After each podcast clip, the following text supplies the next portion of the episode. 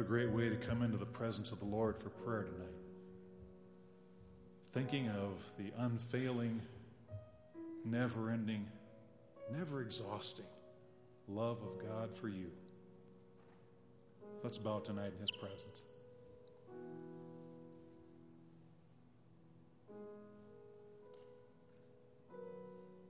O Lord, our Lord, how excellent is your name in all the earth. By your love, your power, and your grace, you have made available to us an amazing kind and quality of life to all who would put their trust in you. We put our trust in you tonight. Would you tonight remind us anew and again of the kind of life you give to us? Remind us again that we are called for your kingdom purpose, that we are loved by our Father God with an everlasting love, that we are kept by his Son, who is our Lord, Jesus the Christ, that we are cleansed and filled and empowered by and with your Holy Spirit, that we have available now a wonderful life of holiness and love, mercy and peace in Christ Jesus and that we have a powerful, joyful, fulfilling life today through He who is the way, the truth, and the life, for us to know your love.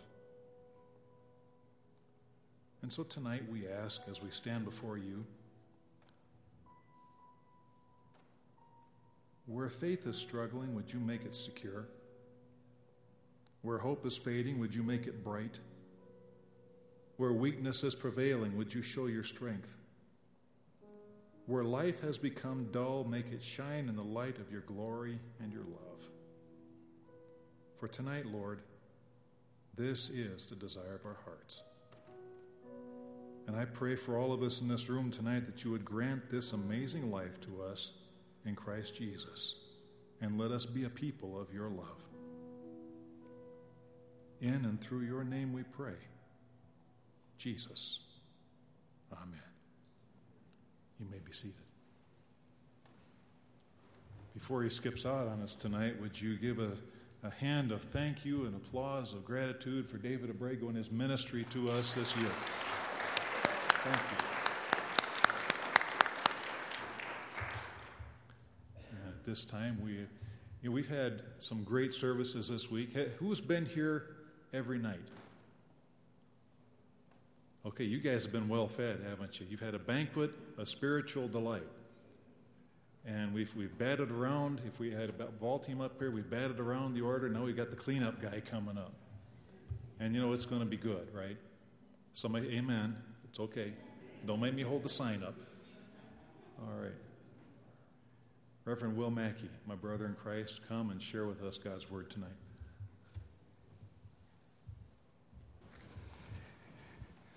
Hello, everyone. We're working in Matthew chapter 18 tonight. Matthew chapter 18.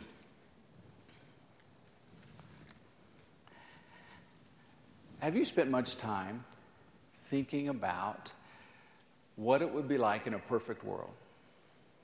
You know, pre sin. Um, what would it be like? What would you be like? What would relationships be like? I have to confess, every time I try to think those deep thoughts, my mind wanders. And I start thinking of silly answers to that question. You know, like, it would be a perfect world if the government paid us taxes, you know? That kind of thing, yeah. You want to hear my top three? Okay. Number three. Every child at all times. When they get in the car, they fall asleep. That's a perfect world. right? Yes, yes, yes. Number two, outlaw all honeydew lists. That's a perfect world. Yes, amen, men. Do I hear that? Oh, yeah, oh, yeah. I got a raised hand back there. My number one my number one silly thought of what it would be like in a perfect world. For every pound of chocolate we eat, we lose 10 pounds. Yeah, that is perfect world right there. That's it right there, yeah.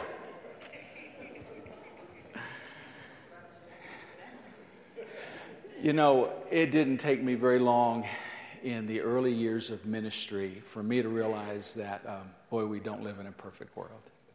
I must confess, I probably entered ministry a little naive. Uh, had an opportunity to be a part of some good churches, and yeah, I saw some some little difficulties, but it just never seemed to stick with me. So I went into ministry thinking, you know, of course, everyone is glad to have me there. Everybody uh, is impressed with me, and every, who wouldn't want to follow me and, you know, all of that kind of stuff. And well, it wasn't long into ministry, and I realized how imperfect the world really is. Um, a lot of imperfect people, uh, myself included, uh, as well as um, a lot of imperfect situations. In ministry, it's really interesting because, especially even in the church, the church isn't exempt from this imperfection and the kinds of situations that come from it. In the church and in ministry, in the kingdom, in the larger community, in the kingdom work, as you're working, you're running and working with people from different backgrounds, from different levels of understanding, some with no understanding, some with good understanding, some with bad understanding that they think is good understanding, and, and on and on. You know, you're dealing with different maturity levels. You're, different, you're dealing with different uh, motives in ministry and what they want to accomplish. You're dealing with different goals that they bring to the kingdom and they bring to certain projects. In my 30 years of ministry, I know what you're thinking. There's no way that guy's that old. It's true. 30 years of ministry. In my 30 years of ministry, I have run into so many different situations. I have met with indifference, quiet indifference. I've met with noisy indifference. I've met with threats, physical threats, uh, other kinds of threats. I've met with slander and gossip galore, probably the number one thing that I've met against slander, gossip. I've met with lies told about me. I've met with uh, organized attempts to get rid of me over the years. Now, I don't want to paint a super negative picture because by far the positive far outweigh the negative. But you know, you have a way of looking at those negatives. And if you're not careful, the negatives can stick with you. If you're not careful, the negatives can do some damage in you if you let them. I had to learn early on in ministry a process, a process that could protect me on the inside a process that could protect me as you face as i face these kinds of things and all of these different scenarios and all of these different things sometimes leaders get in the crossfire of that and sometimes great offenses are given toward that leader and to others. And i had to learn early on that had to understand a process through which that i could go through each and every time those offenses came that would keep the offense from sticking inside, from hurting me on the inside, from injuring me on the inside, from keeping me from being able to go back out the next day and to serve with love, keeping me from the ability to go back out the next day and serve and still trust people, still care about people, still serve people, still cooperate with people, still work together with people, still believe in people, and still believe in the mission at hand. That process has become very precious to me over the years. And you know what I'm talking about.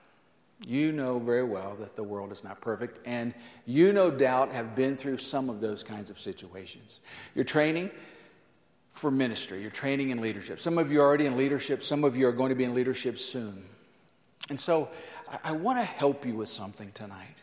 I want to give you some incredible insight from the Word Something I was taught a lot of years ago, and something that has served me well every year that I've served. I want to show you that process. You're going to serve in situations, and you know the truth is, there are times you're going to be offended, and then there are times you're going to be the offender. It works that way, doesn't it? We're imperfect people in that manner. The kingdom of God is not exempt from that. And you're going to find yourself in the crosshair. But before we get started, I want to kind of set some parameters, okay?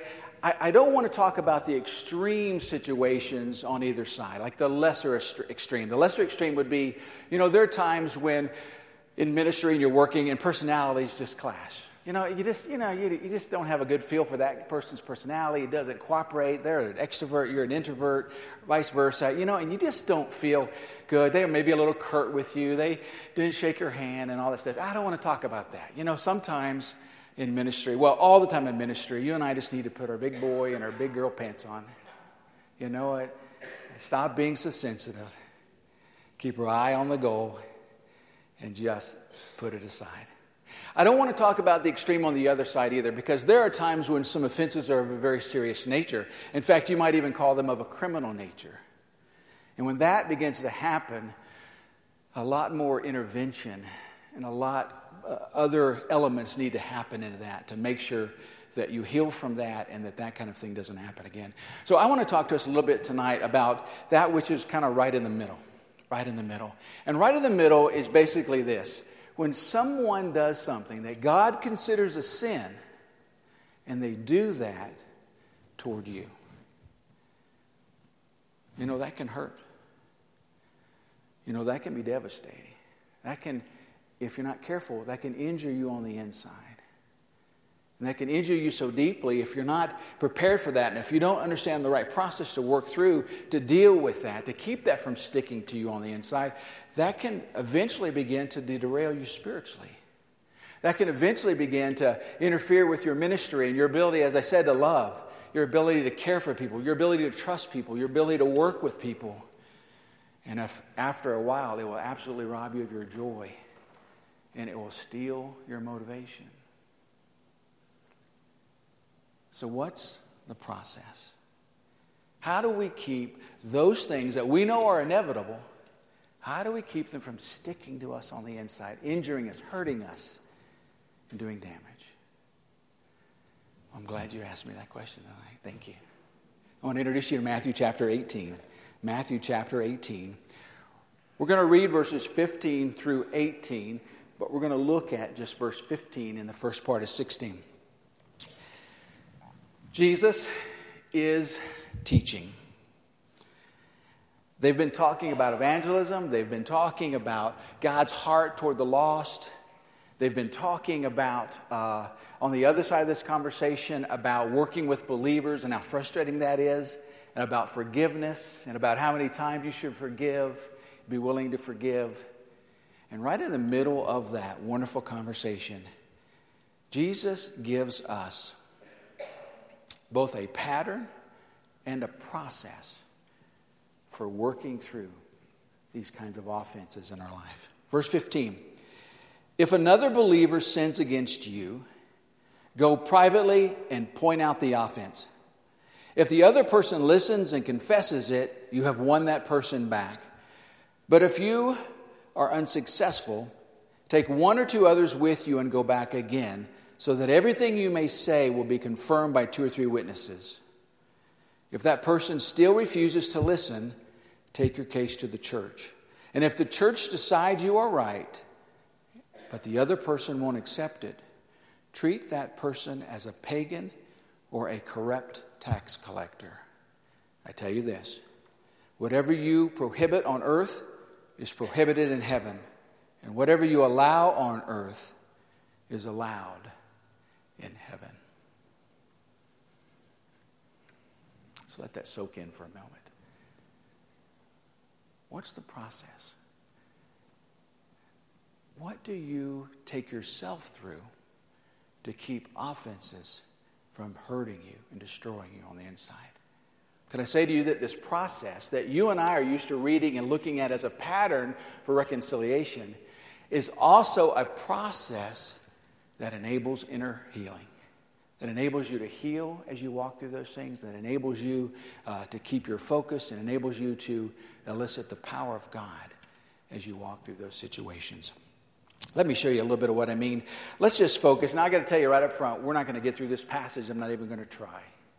I'm not going to be able to answer the question fully what is this process that'll keep me from being so injured on the inside. But I just want to get you started. I just want to start on a couple, couple segments down the road, and you'll get the idea. And you've got the text in front of you, and you can work with that yourself, okay? But I want to show you what this looks like. This has served me well for so many years. Amen. Amen. Let's look at chapter 18, but verse 15 and the first part of verse 16. There are a couple things I want to help you see here. Let's get 15 in front of us again. If another believer sins against you, go privately and point out the fault. If the other person listens and confesses it, you have won that person back. The first thing I would say to you, the first piece of this process is this, and it's not even in the text but it's around the text. It's in the context before the passage. It's in the context after the passage, and it is this. The first thing when you and I are offended, in other words, remember, it's not the light offense of, you know, hey, uh, somebody looked at me wrong, and it's not the great offense of criminal effect where you need other kinds of intervention, but it's that segment right in the middle where people are approaching ministry with a lot of different backgrounds, a lot of different motives, and you get caught in the crossfire. And they choose to do ministry and to, and to be motivated by ministry and to pattern ministry in a carnal way. And they sin, and that sin is done toward you. What do we do? The first thing that we do, and again, it's not in the verse, but it's before it and it's after it, is this. The first thing we do is this we start with mercy. We start with mercy. It's all around this passage we start with mercy. When somebody does this to you, the very first thing that you and I must do, we must do, is we need to take a hold of our heart, take a hold of our mind, and we need to extend mercy to that person as the first thing that we do. It is important. And you know what? That is absolutely healthy for you. It is absolutely healthy for you to do that, to extend mercy, to do that. You know that God did that for you and I? While we were yet sinners, Christ died for us. You know that God does that even before you were saved. You know that God was extending His mercy and His grace. We call it prevenient grace. God was extending His mercy and His grace toward you long before you ever embraced Him as Savior, long before you even thought of Him uh, uh in that context, long before you ever thought about praying a prayer of repentance. God extended mercy to you while we were still sinners. This is all we're saying here. As a follower of Christ, filled with God's Spirit, this is the very first thing that you and I need to do. When we are offended by somebody, we must choose to extend mercy to that person. And not only is that good for the reconciliation process, but more importantly tonight, that is so good for you and for me when we do that. That is so good. The offender is more important than the offense that they have done. That's how God sees it. Do you want to see it like God sees it? Are you in partnership with Christ? Then we need to teach ourselves how to see it the way Christ sees it. And Christ sees it that that offender is far more important than the offense that that person did towards you. Amen? The goal in this is not you or I. The goal in this, the ultimate goal in this, is not somehow proving that I'm right and that person's wrong. The goal in this is not somehow I need revenge or I need to be this to be made right. The goal in this is that someone has sinned and they've done that sin toward you, and your heart aches for that person. And you go, you know what? That person needs Christ, or that person needs to get right with Christ so that their soul is in great shape and he and I can partner together in the work of the kingdom. That's the bigger goal of this, right? If that's our goal in this, then we have got to extend mercy first and foremost. And that, again, is the healthiest thing, the healthiest first thing that you and I can do. Number two, look at this, and notice with me in verse 15. Notice the word go. Notice the word go. The second thing that we should do, the second piece of this process, is that not only should we extend mercy, but secondly, we have got to go. You and I have to be assertive in this process. You and I need to take a lead role in reconciling with the offenders. Does that make sense? And you know what? Taking the lead role and being assertive at this point in the offense is so healthy for you. It is a healthy thing to do. See, everything in us, I understand, starts to recoil, doesn't it? Everything in us, if somebody does that to us, we, emotions begin to, to raise up, and then if we're not careful, we start letting emotions do the leading, don't we? Start telling us what to do, how to think, how to react. We never want to do that, right? So that's what I said. The very first thing you and I need to do is we need to willfully choose mercy and tell God and ask for His help. We're going to extend mercy to that person. But the second thing, the second healthy thing in this process, is that you and I need to go. We need to be the assertive one. We need to take a leadership role in this reconciliation, and that alone is healthy for you. Because see, what's natural is is that we withdraw, and then what do we start thinking next? We start feeling like a victim. And we start waiting around for that person to do the right thing and to come to us and make this right. And when that person doesn't, what begins to happen? We, what happens to our emotions? What happens to our mind? What happens to our imagination? We start, it starts to run away with us, doesn't it? And instead of moving toward the solution, instead of moving toward the truth, we start moving further back, don't we? Do you know that God's word says that if you are offended, you are the one who should take the initiative and begin the reconciliation process. And by doing that, you are bringing a healthy peace to you on the inside. Do you know the scriptures also say in Matthew chapter 5, verses 23 and 24? Uh, Jesus says, If you're there worshiping and you remember that someone else has something against you, what are you supposed to do? He says, Drop your sacrifice, let it go.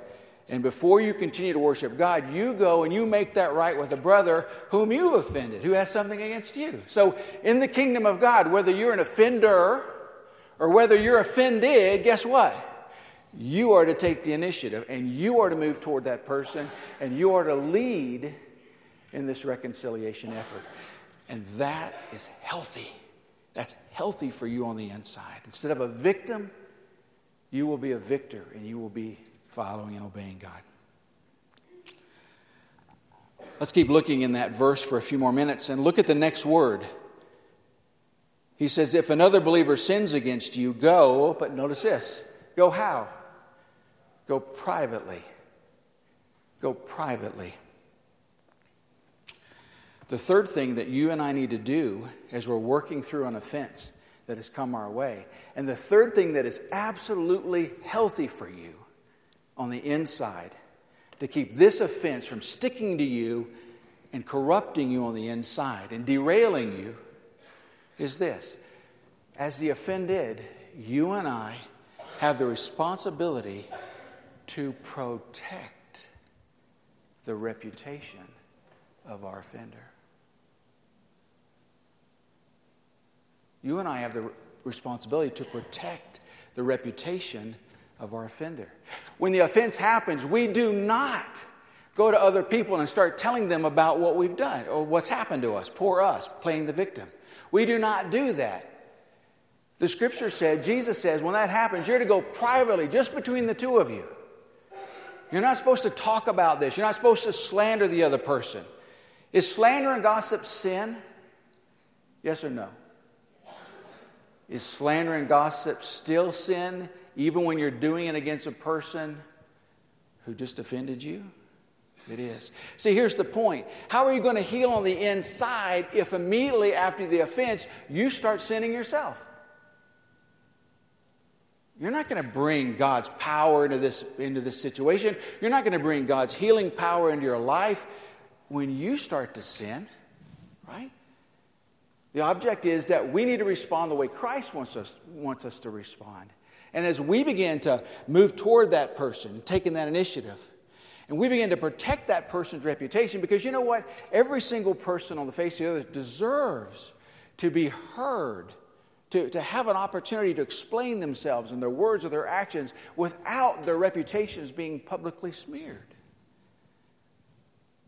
And you know, by doing that, and it's absolutely a, a, a healing move for you. You're not only extending mercy, you're not only taking the initiative, you know, but now you've taken it upon yourself under the guidance of the Holy Spirit to protect the reputation of the very person that hurt you. And that is powerful. That is healthy. And there's no way bitterness is going to get a root in you, is there?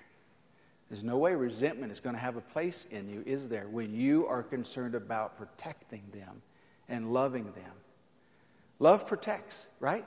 And if you love them the way Christ wants you to love them, your first instinct should not be to smear, should not be to harm, should not be to, re, re, uh, to get revenge, but to protect and to discover what the issue is here and to try to resolve it. We're to protect our offender's reputation. We won't heal if we start to sin. Our emotions rise up within us, I know. They do in everybody.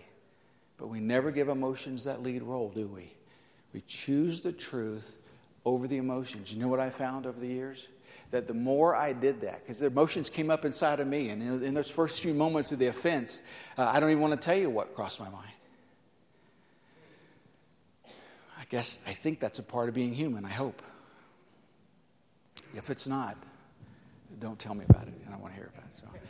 But you know, after you begin to get your senses a little bit, and after you begin to think through that a little bit, and you begin to say, Father, I, I, help me know how to respond to this. It's then when you and I choose, you say, I'm so committed to the truth, God. I want your truth. And if you say to do this, and I trust that you're right, no matter what my emotions are telling me, and you refuse your emotions to lead role, and you choose truth over emotions. And you know what I found? That you do that enough, and pretty soon your emotions will start to reflect the truth that you've chosen. But you are to protect the reputation of your offender. You choose truth over instinct because love protects. How about another one? Let's keep reading in our text. You know, I don't, oh, there's a, I was going to say, I don't see a clock, but I do now. It's uh, 7.35. Got it. Okay, here we go. If another believer sins against you, we extend mercy. We go and we go privately. And then notice the next section and point out the fault. Point out the fault. See, it, we, we read this wrong sometimes. We, we look at that and we go, okay, this is the occasion where I can put my finger in his face and say, You did this, you rascal, you. But that's not, that's not the heart of the context here. That's not the attitude we go. We've already extended mercy and we go and we protect his reputation. But look where the focus is. Is the focus on the person and the bad thing? Is the focus on hurting the person, destroying the person, taking them down a notch, teaching them a lesson that they deserve? Is that the focus here? What's the focus? The offense. The offense, the thing that is a sin, first of all, against God and that was done toward you. You see, that brings you into focus that allows you not to personalize it, that allows you not to, not to make this a vendetta. But This allows you to focus on the right thing and the thing that God wants you to focus on because it is sin. If that sin is dividing you two, then more than likely that sin is also wreaking havoc in his relationship with Christ. And that's the heart. We want to help that person realize how God sees that and help that person repent and make amends with God and then it's very easy for us to begin to work that way, right? That is so healthy for you and I to think like this and to act like this. To not only to extend mercy, not only to go, not only to protect the reputation of the offended, but when we go to go with humility. Paul says in Galatians chapter 6, he says, When you see a brother that's fallen, in humility restore him. In humility, restore him. In humility, lest you fall into the same sin. See, when we're going and when we're pointing out that sin, when we're wanting to dialogue about that sin, you know what? We're not going to point fingers. We're not going to accuse. We're going with hearts full of love because that sin is, is wreaking havoc in his relationship with Christ, and that sin has now wreaking havoc in his, in his uh, horizontal relationships. And we want to help get that sin out of the way. So the focus is there, and we gently begin to try to restore. And you know what? By doing that, by keeping your focus there instead of on them, that's very, very healthy for you. That keeps that offense from sticking to you and doing, wreaking havoc on the inside of you. Are, are you following? Is this making sense? See, we're used to look at this as a pattern. Sure, it is, but it's a process. And it's one that if you will obey and you will walk through this with the Lord, His strength will help you And I promise you, these offenses and the things that normally hurt and distract and destroy will not stick to you on the inside. And you'll begin to heal. You'll begin to be able to offer grace and forgiveness if that's if repentance is given. And you'll begin to wake up the next day and go out there and serve with a clean heart and with excitement about the kingdom of God and a great love for people and the ability to trust people and those kinds of things. But if you do not walk through a good process and you let that touch you on the inside and you let that hurt you on the inside and you play the victim, it will hurt you so bad. You know, some of the recent polls that have come out with pastors, and I, I won't get this completely right, but it basically says that when a pastor enters the ministry, 10 years down the road, only 50% of the people who enter ministry here will still be in ministry here. And when you begin to look at the reasons for that, they begin to say things like discouragement and burnout, and lost a passion for it, uh, hurt. More times than not, more times than not, from the people that I've talked to, hundreds of pastors over the years, more times than not, it's because of these offenses that happen.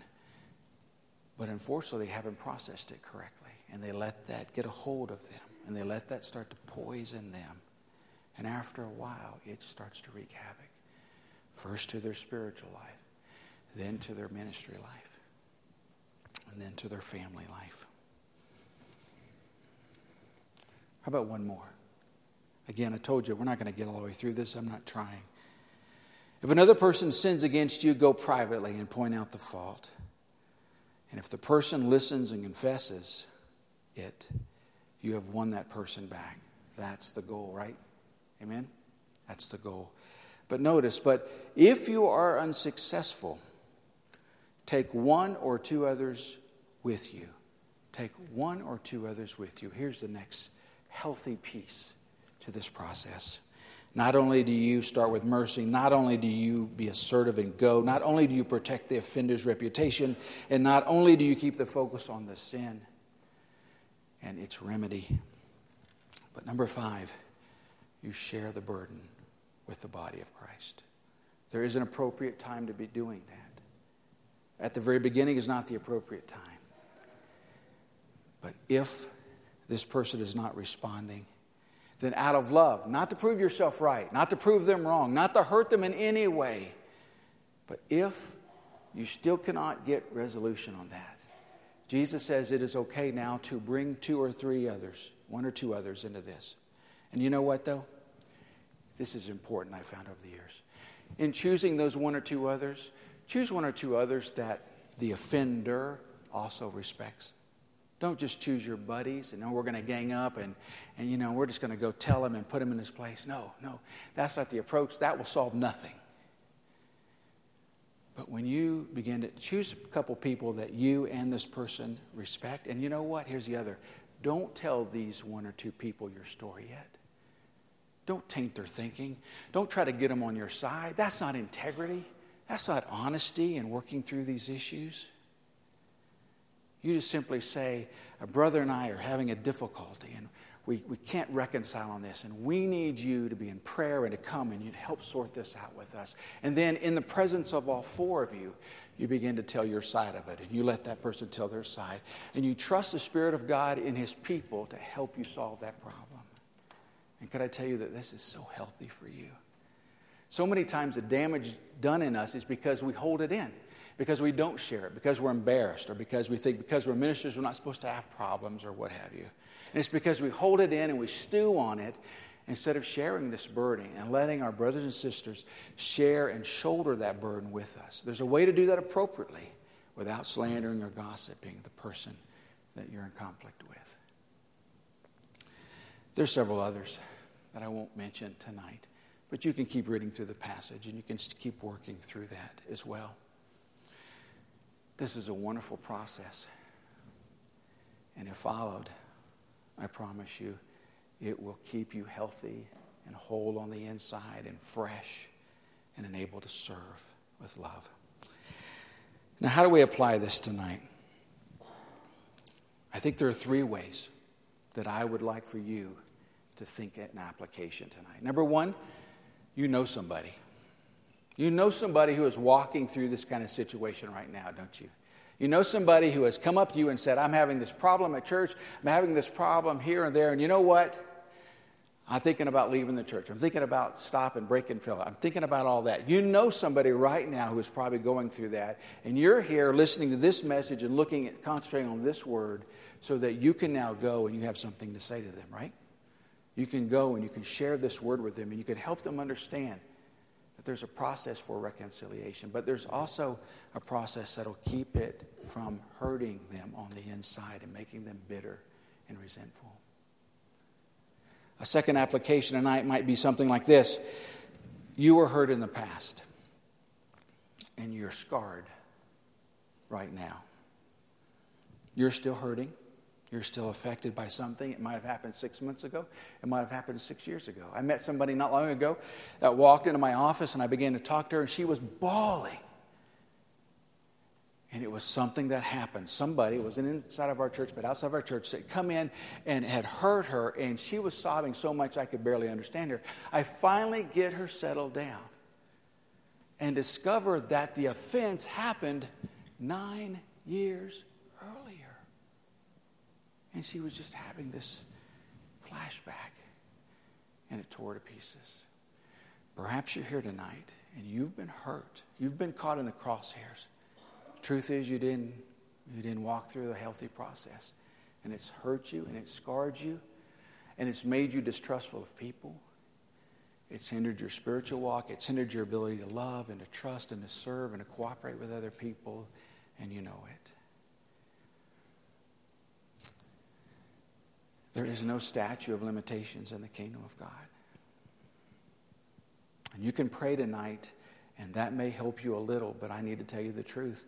You are not going to experience the healing on the inside that you want unless you're willing to stand up and start obeying God and start doing what He said to do. As believers, we really don't have the option to, to think of our own way to handle this. We're to handle God's, God's way. And when you do that, you will start to feel that healing. And I'm going to pray for you in a moment. And perhaps the third application tonight is that you're walking through that right now. You're walking through it right now. And you, everything inside of you is screaming. And you want so bad to play the victim. You want so bad to lash out. Perhaps you've already gossiped or slandered that person you've told and shared where you shouldn't have. And you have a decision to make tonight. What are you going to do with that particular truth? You're going to keep down the path of being a victim and keep disobeying? Or are you going to obey and you're going to do it God's way and experience not only the possible reconciliation, but the inner healing that comes with it. So I'm going to pray tonight, and I'm going to pray a prayer that encompasses all three. And wherever you're at in that, jump in the prayer at that point, okay? And do business with God on that. Talk this out with Him. And don't be afraid to leave this place and obey Him. You know, there's a a misnomer in the kingdom of God. We, eh, we, we focus so much on worship, and that is a good thing to focus on. We focus so much on worship to the point where we think God's power, the main part of God's power, comes in a worship service because that's when our emotions are at their height. But can I tell you, I've learned over the years that the most important pieces of God's power do not come in worship service, they come in the trenches. They come in the trenches when everything in your environment, in your situation, and even in your emotional base is screaming one thing. But the believer knows the word, and the believer trusts God and his word, and that believer begins to obey when everything else is screaming at him. Do not obey. And in that moment of obedience, and in that next moment of obedience, and in those, those days of continual obedience, the power of God comes on that situation and on that individual and works miracles. That's when the power of God is at its best in our lives. Heavenly Father, tonight, thank you for your word. Thank you for the words that your Son spoke those many years ago. And thank you that we have a record of them and that we can understand these things. Tonight, Father, I pray for the person who knows someone I pray for the person who knows someone right now is going through that. I pray that you will lead them to encourage their brother or sister, to teach them the word, to share with them this passage, and to talk this passage through with them, and to encourage them to obey and to walk in the light of this passage, not only for the sake of the relationship, but also for the sake of the personal health, personal spiritual health of their lives.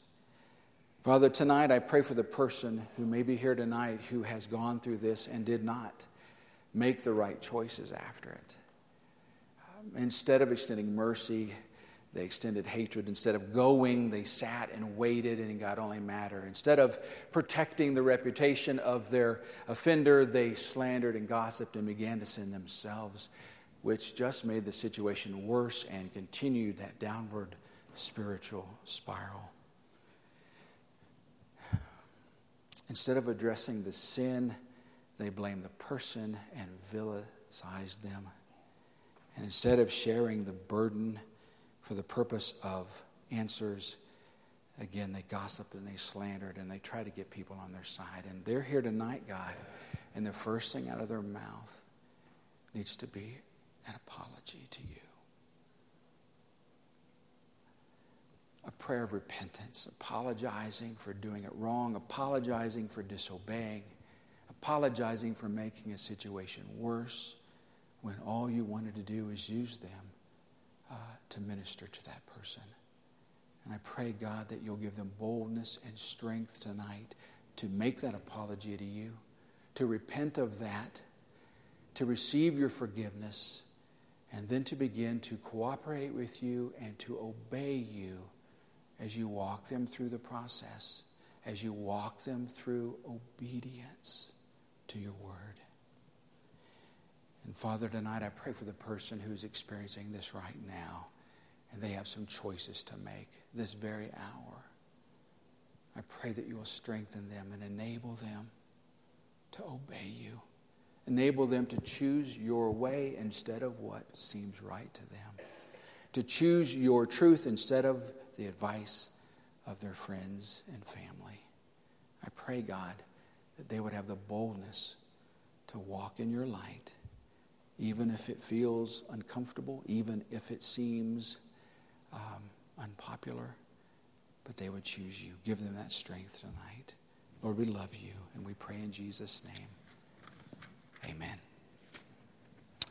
I think we are dismissed this evening. God bless.